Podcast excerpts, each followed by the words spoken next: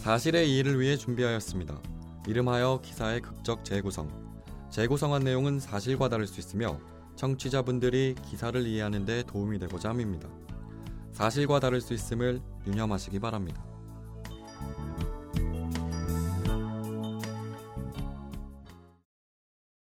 아니 그러니까 지금 아가씨 말은 금괴를 남자친구가 가지고 달아났단 말이잖아요. 그렇다니까요.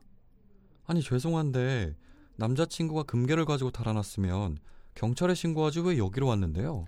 아, 돈은 얼마든지 드릴 테니까 이 자식 찾아만 달라고요.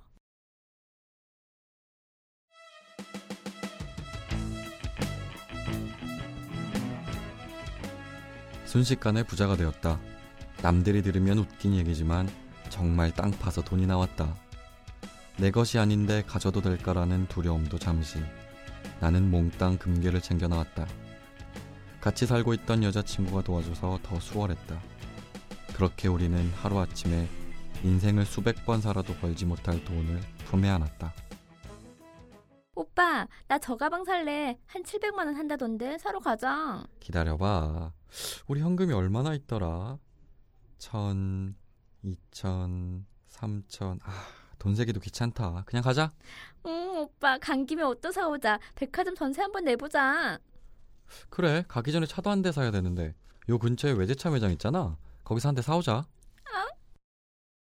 행복했다. 아니, 그냥 미쳐 있었던 것 같다. 길거리에서 경찰차가 다가오면 식은땀이 나고 밤에 흠칫 깰 때가 있었지만 그 두려움도 잠시였다. 이 세상에서 나를 제한할 수 있는 건 아무것도 없었다.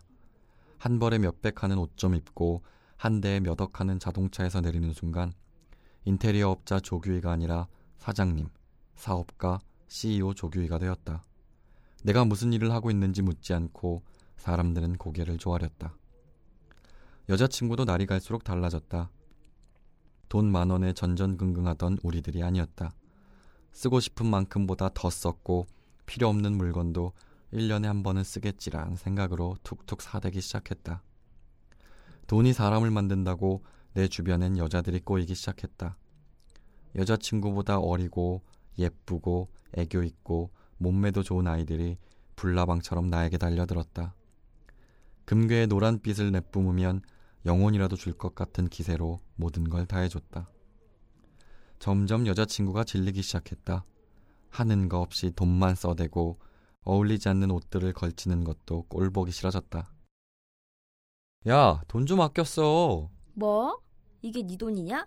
네가 벌어온 거냐고. 왜 갑자기 난리야? 그럼 네 돈이냐? 내가 발견한 거 아니야. 너 돕기만 하는 거야. 너 지금 나 때문에 이렇게 누리고 있는 거라고. 그래? 경찰에 신고할까? 그래도 이게 네 돈이라고 생각하냐? 조규희 씨, 잘 생각해. 네가 날 배신하는 순간 너도 끝이고 나도 끝이야. 인테리어 공사 중 숨겨놓은 금괴를 발견하고 덜컥 훔쳐가지고 나온 지 4개월째. 경찰도 나를 찾는 것 같지 않고 뉴스를 봐도 금괴가 사라졌다는 이야기는 나오지 않았다. 여자친구와 잦은 말다툼과 싸움이 이어졌다. 이 여자와 있으면 돈은 돈대로, 시간은 시간대로 낭비일 것 같았다. 어차피 저 여자도 공범이라 경찰에 신고는 못할 거라는 걸 안다. 그날 밤 나는 남은 금괴와 돈을 챙겨 호텔을 나와버렸다.